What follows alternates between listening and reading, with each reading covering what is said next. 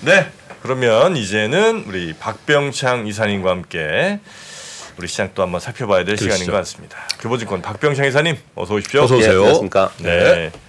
어제 우리 장 박살이 났습니다. 너무 안 좋아요. 안 좋다 안 좋다 했지만 수급이 뭐 어떻게 뭐 신용 물량 이런 것도 좀 터지는 거예요? 그러면? 예, 지금 계속해서 지난 그 시기 전에 말씀드리기를 뭐 일단 업무팀에서 음. 이 주가 빠지면은 신용 계좌별로 신용 예. 관리하라고 예. 이렇게 오거든요. 근데 그런 얘기가 올, 나올 때가 있어요. 예. 그러면은 어느 정도 주가 빠져서 개인 물량이 좀 나올 수 있는 그런 상황이 좀 되는 거죠. 그래서 네. 어제 마지막까지 나오더라고요. 그러니까 어제 좀 많이 나온 것 그럼에도. 불구하고 기관 외국인 팔고 개인이 샀더라고요. 전체적으로는 네. 이제 하락할 때 외국인들이 좀 사는 경향이 좀 있죠. 네, 그런 부분. 하락할 때 개인들이 예, 하락할 때 개인들이 사고. 네. 근데 그게 어, 지난 한 1년 정도까지는 잘 맞았어요. 개인들이 음. 왜 그러냐면 시장이 빠졌다가 다시 올라오고 올라오고 그랬었습니다. 네. 그래서 추세적인 하락이 있었던 작년 빼고 올해는 빠질 때마다 샀을 때 다시 올라오가 좋기 때문에 좀 이익을 네. 낼수 있었죠. 근데 이게 추세적인 하락으로 될 것이냐, 음. 아니면 이제 저점을 좀 형성하고 올라올 것이냐, 이제 거기에 따라서 지금 매수하는 개인들이 이제 수익을 낼 수 있느냐 이제 결과 좀 달려 있겠죠. 예. 네. 어, 미국 시장이 뭐 반등을 했는데 기주 위주로 반등을 했고요. 나스닥 1.35% 반등했고요. 다운이 0.39, S&P 500 0.81입니다. ADP 9월 민간 고용이 8만 9천 건 나왔고요. 시장의 예상 중간값이 15만 건이었고 전달 18만 건이었어요. 아까 김부로님 말씀 주신 것처럼 ADP 민간 고용이 좀 많이 틀립니다 요즘에. 그래서 내일 발표될 고용 보고서가 나옵니다. 네. 정부에 그게 더 중요합니다. 그래서 어, 그걸 앞두고 뭐 이게 있었는데 사실은 그래서 이게 좀 틀리기 때문에 그렇게 시장 영향 크게 주지는 않는 어, 것이었는데 뉴스였는데 시장이 워낙 겁을 많이 냈고 그리고 어제 어, 미 국채 10년 만기 국채 수익률 선물이 하한가 같다면서요. 음. 2.7% 하한가 그러니까요. 같대요. 예. 우리 보면 어, 이렇게 큰 변동성이 있을 때 예전에 유가 막 하한가 하고 음. 어, 어떤 뭔가 이렇게 막 하한가 하는 이런 큰 변동성이 있는 거는 또 사실은 반등의 모멘텀이 좀 되기도 합니다. 네. 그러니까 어떤 한쪽으로 치우치고 있다라는 거죠. 그런 치우침이 이제 큰 폭의 치우침이 이제 지금 채권 시장에 있기, 네. 있습니다. 그러다 보니까 이런 뉴스에도 시장이 민감하게 반응을 한 그렇죠. 것이라고 이렇게 보여지고요. 그리고 ISM 서비스 지수도 전달에 54.5였는데 53.6으로 이것도 좀 떨어졌어요. 그러다 보니까 국제 수익률이 약간 떨어졌습니다. 뭐 큰 폭으로 보이지는 않고요. 음. 어 그리고 달러인데서도 107 위에서 106.5로 약간 떨어졌어요. 그러다 보니까 나스닥 및 빅테크가 강세를 보였고요. 그리고 또 하나의 특징은 어, 상승 종목들을 봤더니 최근에 낙폭이 큰 종목들이 상대적으로 더 많이 올랐더라고요. 예. 최근에 많이 안 떨어진 종목은 뭐 조금뿐이 안 올랐고요. 뭐 마이크론 이런 거 0.4%, 인텔 0.6%. 뭐 정도 올랐는데요. 음. 뭐 애플도 사실은 173달러. 제 애플은 요즘에 170이 가격을 써오거든요. 왜 그러냐면 170달러가 굉장히 중요한 라인이에요. 아. 그래서 이거 좀 써, 써오고 있는 상황이고요. 근데 이게 크게 움직임이 없었잖아요. 그런데 이제 상대적으로 많이 떨어졌던 게 AMD가 많이 떨어졌는데 한 4% 올랐었 올랐고요. 음. 테슬라도 한 6% 가까이 올랐습니다. 그래서 테슬라가 어제 돋보였죠. 네, 그래서 어, 주요 빅테크 종목들이 오르면서 나스닥이 끌어올리는 모습을 나타냈고 전체적으로 보면은 2차 전지 우리나라도 그렇잖아요. 2차 전지하고 반도체가 많이 HBM 쪽이 많이 빠졌잖아요. 음. 왜냐면 많이 올랐기 때문에 빠진 거잖아요. 근데 반등도 걔들이 더 지금 강하게 주고 있는 그런, 그런 상황입니다. 자, 우리 시장이 어제 뭐 코스닥 4% 하락을 해서 어, 807까지 떨어졌고요. 어, 코스피 2.4% 떨어졌습니다. 어, 외국인들이 약 4,230억 정도 순 매도를 했는데 이제 요 최근에 이런 얘기를 하더라고요. 그 외국인들이 어, 헤지 펀드들이 전 세계 글로벌 펀드들 있잖아요. 네. 그 비중을 좀 줄이고 있는데 지금까지 약 한 뭐 3조 정도 나오는 것 같아요. 3, 4조 정도. 근데 여기서 S&P 500 지수 좀 전에 제가 S&P 500을 항상 빨간 글씨로 이렇게 표시해 주잖아요. 4,263포인트거든요. 이거 4,200포인트 아래로 떨어지면은 약 한 4조 정도 더 나올 수 있다. 이런 얘기도 좀 하고 있어요. 네. 그래서 저 라인이 굉장히 중요하다. 그렇게 말씀을 좀 드릴 수 있겠고 네. 어, 그 매물이 나오고 있는 상황이기 때문에 그걸 알고 있는 기관 투자가나 아니면 전체 시장에서는 뭐 강하게 매수세가 들어오면서 어, 시장을 떠받치는 그런 모습은 아니다라는 거죠. 그래서 수급적 요인이 상당히 강하다라는 네. 부분 말씀드리겠고요. 어, 어제 한 1% 하락갭 출발했어요. 그런데 외국인 기관들이 동반해서 계속 매도를 했고요. 장중에 환율이 1,600, 어, 1,363원까지 네, 터치를 했고 아시아 시장에서 가장 큰 폭으로 하락을 했습니다. 어, 뭐 코스피도 그렇지만 코스닥은 4% 하락을 했으니까. 근데 코스닥 하락의 한 2% 정도는 이 2차 전지 그렇겠죠. 그렇습니다. 워낙 시총이 크니까. 어제 2차 전지 ETF가 6%대 급락을 했는데 예. 그, 장, 그 9월 12일 날 그 2차 전지 인버스 ETF 상장된 거 KB. 있었습니다. 예. 그게 어제 7% 올랐어요. 그래서 9월 12일 이후에 지금까지 18%가 올랐더라고요. 음. 그러니까 이런 수급적 요인도 상당히 작용을 좀 한 것 같습니다. 네. 그래서 2차 전지 종목들이 6, 7% 정도 시가총액 사기 종목이 빠지다 보니까 코스닥은 더 큰 폭으로 하락을 했다라고 보시면 될 것 같고요. 어제 또 한 가지 말씀드리고 싶은 거는 코스피 시총 상위 종목 중에 상승 종목을 몇 면을 좀 볼 필요가 있습니다. 네. SK 하이닉스 올랐고요. 삼성바이오로직스, 기아, 음. 삼성 SDS, 유한양행, 한미반도체. 네, SK 하이닉스 기아는 상승 폭이 똑같더라고. 예, 이게 특징이 있습니다. 음. 어떤 특징이 있으면- 있냐면요, HBM 쪽. 음. HBM 쪽에 그 반도체에서도 HBM 쪽에 예, 상승이 있었고요. 네. 그리고 바이오, 제약 바이오 쪽 있잖아요. 유한양이나 삼성바이오로직스 이런 네. 쪽은 좀 올랐고 뭐 기아, 자, 얘네들은 뭐 실적이 좋으니까 이게 좀 올라 부분이 좀 있었고 그런 특징이 좀 있는 그런 상황입니다. 음, 네. 그래서 시가 총액 상위 종목 중에서 어제처럼 폭락을 하는데 아까 김프로님 말씀 주신 것 같은데 어제 얘네들은 어저께 플러스였거든요. 음. 그러니까 의미가 있는 거고 음. 어, 거기에 관련돼서 가까이 있는 그 종목들 있잖아요.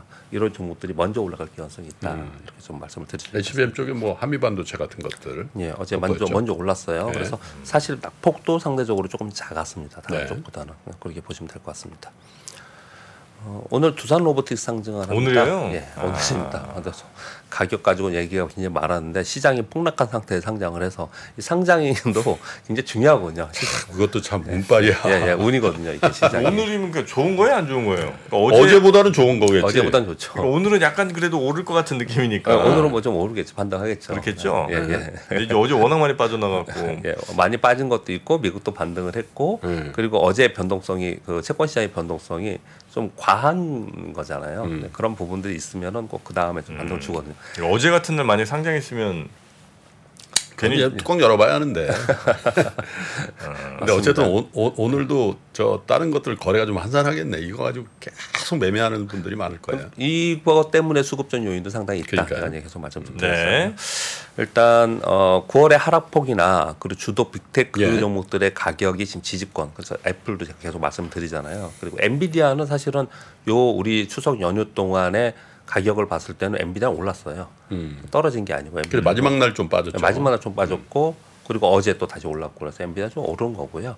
그래서 사실은 그쪽이 반도체나 그쪽은 그렇게 빠지지는 않았어요. 그런데 음. 아무튼 아무튼 간에 그들이 가격이 지지권 정도에 와 있습니다. 그래서 그게 S&P 500 기준으로 4,200에서 4,100 요걸 계속 얘기를 하고 있는데 일단 1차적으로 4,200을 얘기하고 있는 네. 거고요.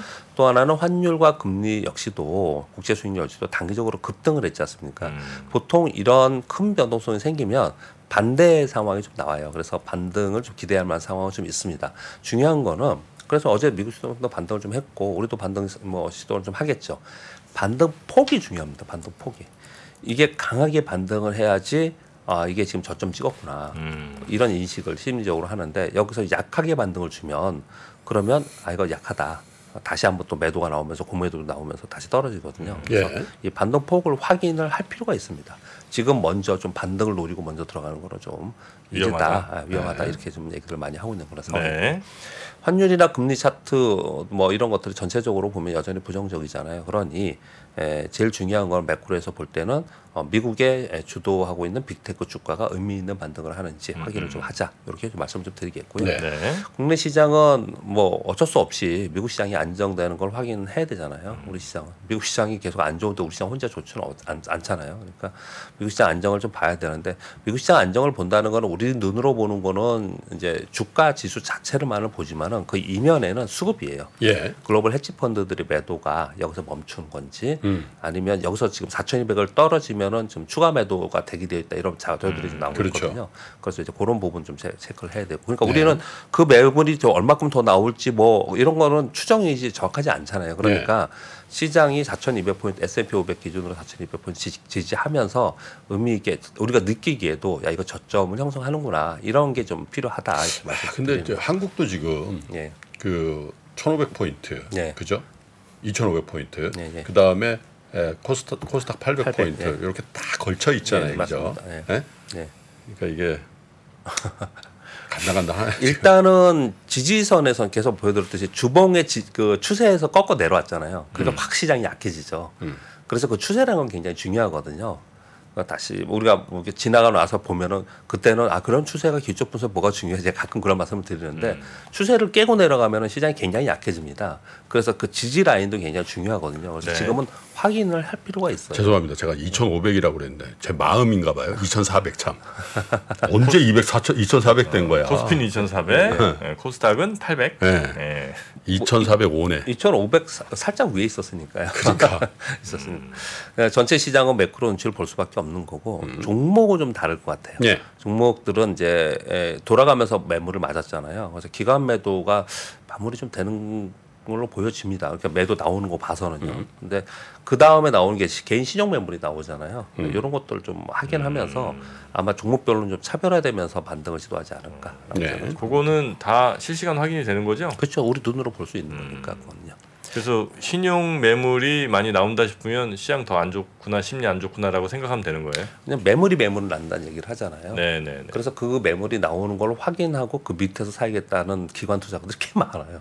사실 아. 개인이 아니고 꽤큰 손들이 꽤 많습니다. 그러고 증권회사가 예. 그 신용 제한을 좀 했잖아요, 사실. 했죠. 예. 한달 전쯤부터인가? 일부 종목들이지만. 예, 그런 결과론 결과론적으로는 지금까지 보면 그래도 다행이네. 그건 다행이죠. 네. 그런데 이제 그때는 불만이죠. 불만 엄청 있었지. 네, 그때는 불만이지만 아니 그러니까 신용 매물이 막 나와요. 그러면 나의 판단은 예. 아, 이 신용 막 나오는 거안 되겠다. 도망이에요? 아니면 야, 신용 나오면 기관들이 사던데 그럼 지금이 오히려 싼 가격에 살 수 있는 기회네?라고 들어가는 게 맞아요. 신용 매물이 나오면서 투매가 나올 때는 보통은 사는 게 맞죠. 아, 결과론적으로. 돈만 있으면. 예, 예, 결과론적으로. 그런데 문제는 뭐냐? 네. 그때 돈이 있는 게 아니고 나도 주식을 갖고 있다는 거죠. 음. 대부분은 대부분은 그렇죠.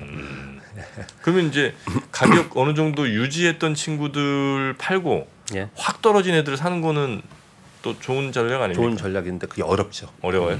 그 대부분 그 굉장히 어렵습니다. 아, 못 하는군요, 잘. 그게 이제 수평 이동이라고 표현하는. 그 결과적으로 추석 전에 네. 자금 마련한다고 팔아놓은 사람 제일 해피한 거네. 싸게 살 수 있으니까. 뭐 하루 지났으니까요. 하루. 지나서 뭐 어떤 것도 빠지기도 했지만 네. 아니 뭐 덜 빠진 어제 또 많이 빠진 종목들이 있어서 그렇지 그런 군이 있어서 그렇지 음. 한 2, 3% 정도 수준으로 움직였어요 사실은. 그래서 뭐 그런 종목들이 되돌아 준다면은 음. 그렇다면은 뭐 또 갖고 있는 사람들도 그렇게 또 뭐 크게 많이 안 빠지고 또 올라올 수도 있는 거니까 뭐 좀 지켜봐야 될 것 같습니다. 음, 알겠습니다. 이제 뉴스까지 말씀드리겠습니다. 일단 뭐 채권 가격 어마, 어마어마한 변동성을 주고 있는 그런 상황인데요. 몇 가지를 읽어드리겠습니다. 아까 말씀드렸다시피 어, 지금 10년물 국채 에, 선물이 뭐 하한가 갔다 2.7%가 뭐 그렇다 그러더라고요. 네. 근데 하한가 갔다고 하는데 우리가 하, 선물이 하한가 간 적이 있습니다.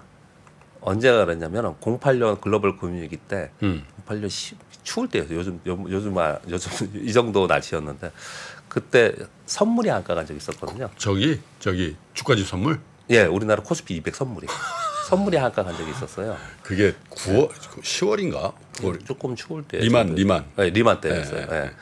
그게 저점이었어요. 음. 사실은 돌이켜서 보면은 음. 그때는 굉장히 공포스럽잖아요. 근데 음. 그런 말도 안 되는 이상한 그 변동성이 생길 때가 있단 말이에요. 음. 그런 생- 상황이.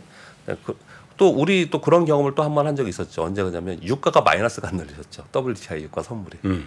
뭐 그런 말도 안 되는 상황이 있잖아요. 그때 굉장히 공포스럽잖아요. 음. 그런데 그런 그 진짜 진짜 말도 안 된다는 표현이 말이 안 될지 모르지만 아무튼 뭐 수급상으로 그런 일이 벌어지잖아요. 그런 큰 변동성이 있으면 그 변동성은 사실은 반대 포지션이 더 맞았습니다. 항상 맞았었거든요. 그래서 지금 꼭 그렇다라고 뭐 지금도 굉장히 두려운 상황이니까 네. 얘기하기는 어렵겠지만은 아까 정 프로님 말씀 주신 것처럼 투매에서 빠지는 거에 같이 판다라는 거는 어, 역- 경험적으로 봤을 때는 어, 그렇게 좋은 결과는 아니었다 이렇게 말씀 좀 드리겠고요. 네.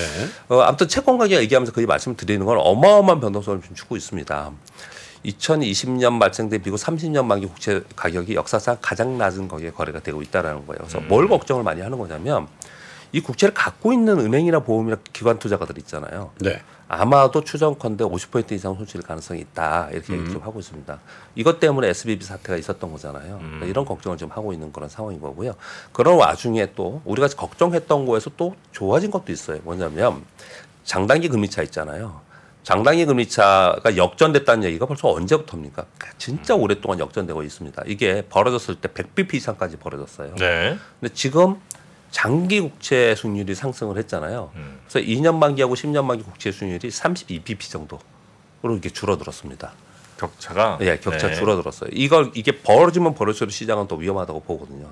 네, 이런 부분들이 이 와중에 변동성을 주면서 또 변화되는 부분이다 이렇게 말씀을 좀 드릴 수 있겠고요. 네. 그리고 미 국채 장기물 ETF 가격도 16년 만에 최저이다 이런 얘기를 계속 하고 있어요. 그러니까 지금 어떤 상황인지를 그냥 딱 그냥 얘기해 주는 그런 상황이다. 채권 시장에서 이렇게 좀 말씀을 좀 드리겠고요. 근데 이 부분에 대해서는 각자 의견이 좀 다르실 것 같고요. 그래서 어제 제가 어 뭐 빌 애크먼이라든지 이렇게 몇 분들이 이 부분에 대해서 얘기한 거를 방송을 이렇게 쭉 읽어드렸잖아요. 저는 이제 그러면서 제가 말씀드리기를 이 안에 답이 있지 않겠냐 말씀을 드렸는데 그런 부분들을 한번 고려해 보시면 어떤가. 사실 빌 애크먼은 채권 전문가는 아니고요. 그 주식 전문가라고 할수 예. 있는데 채권 전문가는 건들락을 치거든요. 예, 채권 왕이라고 하는데 이 사람이 어제 그런 얘기를 해. 떨어지는 칼 잡지 마라. 네네. 예? 채권이라는 걸 그냥 많이 저 가격 빠졌다고. 네네. 예, 물론 이, 사- 이 사람 말이 맞을는지 는 모르겠지만 어쨌든 예, 채권의 권위 있는 대가는 떨어지는 칼날이라는 표현을 썼더라고요. 저도 그 내용을 좀 보면서 그 오늘은 좀 못 가져왔고 내일 말씀을 드릴까 했는데 어, 어떻던 건널락은 경기가 확실히 둔화되고 있다라는 쪽을 많이 보고 있는 것 같더라고요. 그런 부분도 같이 영향이 있을 것 같습니다. 네. 어, 미국 상원 의원들이 어, 중국 방문을 한다라고 로이터 말 뉴스가 좀 있었습니다. 그러니까 중국 중국에 자꾸 방문을 하잖아요. 그래서 결과론적으로는 뭐 좋은 게 없었다. 그리고 돌아오고 돌아오고 그랬는데 이번에 그 상원 의원들이 어, 시진핑 주석과 어, 회동을 희망한다라고 공식적으로 발표를 좀 하고 있고요. 그래서 지금 미중과 갈등이 굉장히 많잖아요. 이것을 이제 대화로 어, 대처하기를 희망한다. 현재 여기까지 나온 거예요. 그래서 이게 다음 주거든요. 음. 다음 주에 아마 회자가 많이 될 것 같습니다. 어떤 얘기가 나올지 이 부분도 중요한 것 같습니다. 시장에는. 네. 그리고 어, 삼성전자와 반도체 관련 뉴스가 좀 요즘 많이 나오고 있습니다. 상당히 많이 나오고 있는데요. 일단 첫, 세, 사, 어, 3번 뉴스는 우리 알고 있는 내용입니다. 어, 미국이 그 삼성이나 SK 하이닉스의 반도체 장비 통제한 게 이게 지금 이번 달 끝나거든요. 그래서 이게 지금 연장 1년 연장할 거냐 뭐 이런 얘기를 하고 있는데 아마도 무기한 유예를 하지 않을까 어, 대신 조건이 있는 거죠. 네. 통합 라이선스 방식을 따르면 무기한 유예 통보를 한다. 뭐 이렇게 지금 얘기를 하고 있어요. 통합 라이선스 방식이라 하면 어, 삼성과 SK 하이닉스가 사용할 장비 목록을 미국에 제출하고 거기에 거기에 한해서 별도 허가 없이 자유롭게 하자. 이렇게 얘기를 지금 하고 있는 상황입니다. 네, 그래 약간 숨통은 좀 트인 것 예, 같기는 그래도 하네요. 여기 나왔으면 하는 게 시장에서 바람입니다. 음. 바람이고요. 그리고 삼성전자가 최근에 글로벌 주요 고객사에 대해서 반도체 수요조사를 했답니다. 내년도에 이걸 수요조사를 했는데 네. 어, 중국 등 일부 반, 어, 시장에서 반도체 공급 부정 현상이 관측되고 있다라고 지금 얘기를 하고 있는 거고 삼성전자 관계자 측 어, 얘기를 이렇게 빌어서 얘기를 들면 어, 반도체 재고 조정이 마무리되는 기업이 증가하고 있고 애플과 가격 협상이 순조롭게 진행되어서 손실 규모는 크게 줄일 수 있을 것이다. 이 정도 얘기를 좀 하고 있는 그런 상황이다. 말씀드리겠고요.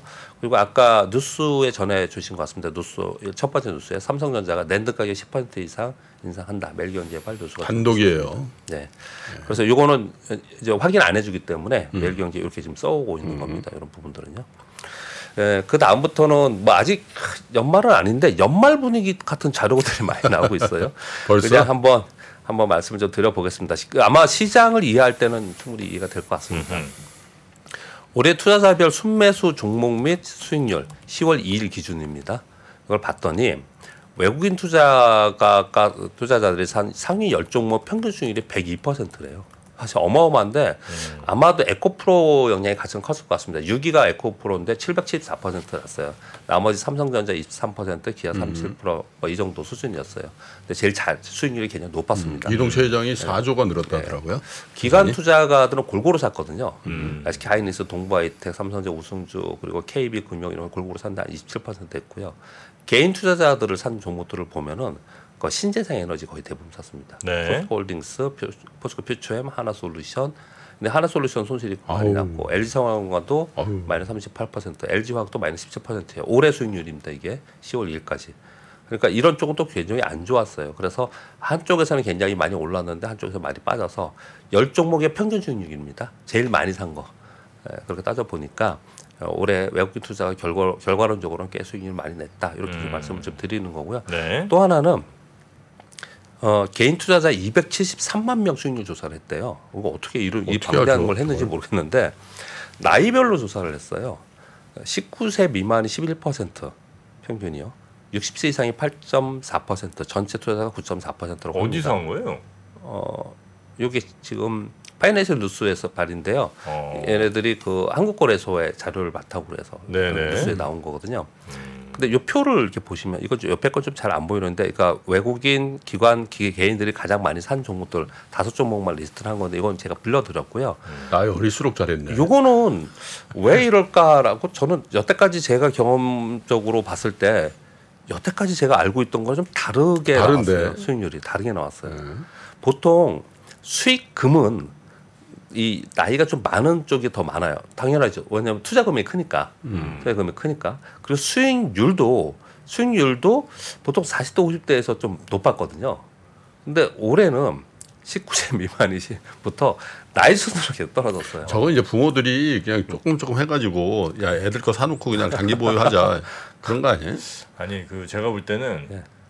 어, 공격적인 2차 전지 오, 올해 상반기에 음. 젊은 친구들이 막 배팅을 좀 세게 한 거. 거기에 좀 평균을 올린 거 근데 아니에요? 내가 아는 2차 전지 투자들은 연세 좀 있는 분들이 많이 했던데 특히 그래요? 강남 사모님들 이런 분들 만나면 다 에코 얘기 하던데. 맞아요. 많이 했는데. 어. 근데 보시면요. 19세 미만의 보유 종목을 보면 네. 포스코홀딩스, 에코프로비엠, LG엔솔, 에코프로, 카카오 네이버 순서예요.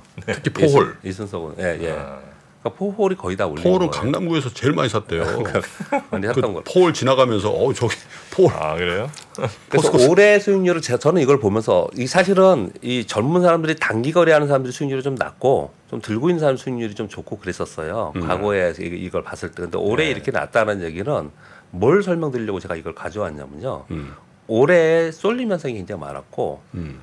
그리고 가치주가 굉장히 안 좋았다는 거예요. 제가 이걸 다른 뉴스로 한번 말씀드릴게요. 자, 칠- 일곱 번째, 칠 번째 뉴스를 보면요. 올해 반도체하고 2차 전지 아홉 개 종목 제외하면 코스피 연간 수익률 마이너스라는 거예요. 삼성전자, SK하이닉스, LG엔소, 삼성에서 얘네들도 많이 빠졌거든요. 그럼에도 불구하고 SKIT, 포스코홀딩스, 포스코퓨처엠, 어, 포스코인터, 금양 이게 아홉 개 종목을 빼고 시총을 연초에 시총을 계산한 걸 100으로 계산해 봤을 때 얘들을 다 뺐더니 99.2라는 거예요. 이 얘기가 뭐냐면은 반도체하고 2차 전지 물론 개별 종목별로 따로 움직였겠지만 로봇도 있고 다 있겠지만 이 시총을 따지니까 이런 겁니다. 반도체 2차 전지 주도 대형주를 제외하고 코스피의 나머지 대형주의 체감이 다 마이너스라는 거예요. 그러니까 올해에는 소위 전통적인 어 가치주를 한다고 하고 했던 것들이 굉장히 부진했던 한이었다라는 거예요. 그게 네. 이 수익률도 이렇게 나타나지 않는 생각을 하는 거거든요. 연초 대비 코스피 지수는 많이 오르긴 했어요. 연초 지수 7% 올랐습니다. 7%. 네. 코스닥은 20 몇 퍼센트 예, 올랐죠. 20몇 퍼센트 아, 올랐고요. 그러니까 7%가 올랐는데 그 중에 상위 10개 이거 빼고 개 나니까 빼니까 오히려 마이너스다. 예, 마이너스라는 거예요. 음. 그래서 이걸 거꾸로 생각하면 또 어떤 이- 왜 이런 분석을 하냐면요. 이 거꾸로 생각을 하면 이들이 주도해서 향후도 갈 수도 있다라고 또 생각하는 측도 있고요. 또 한쪽으로는 그만큼 얘들 빼고는 다 안 좋았다는 거예요 올해 시장이 계속 안 좋았다는 미국도 거예요. 마찬가지죠. 미국도 70주 빼면은 네. 마이너스일 걸. 계속 안 좋았다는 거거든요. 그러니까 그 안 좋았던 것 중에 가끔 우리 김포는 말씀하신 것처럼 네. 어, 기업의 실적이나 이런 거에 비해서 정말 이상한 말도 안 되는 주가에 있는 주식들이 있잖아요. 음. 그런 주식들이 있기 때문에 한번 시장이 조금 분위기만 잡아주면 음. 그런 주식들이 튀어 오를 수 있는 분위기가 오히려 됐다 이런 얘기를 좀 하는 거예요. 알겠습니다. 네, 그런 부분들 좀 말씀을 드리고 하는 거예요. 그래요. 자, 여기까지 하겠습니다. 네. 네. 자 오늘도 어, 있는 이야기 쉽게 풀어주신 우리 박병창 이사님 대단히 고맙습니다. 네, 감사합니다. 감사합니다. 복잡하고 어렵게 느껴지는 재무제표와 용어들 친절한 투자 멘토 사경인 마스터가 매주 새로운 콘텐츠로 알기 쉽게 설명해 드립니다. 재무제표 분석과 포트폴리오 구성, 뭐 양대 재무제표라고 그러면 대차대조표랑 손익계산서가 있거든요. 매수 매도 방법, 이때 사는 게 좋겠네. 이렇게 살면 좋겠다. 근데 이렇게 살려면 뭘 해야 되냐면요. 나머지 3분의 1은 놔둬봅니다. 어디까지 가는지. 실전 투자 팁까지 알려드립니다. 오직 3프로 멤버십 에서만 만나실 수 있습니다.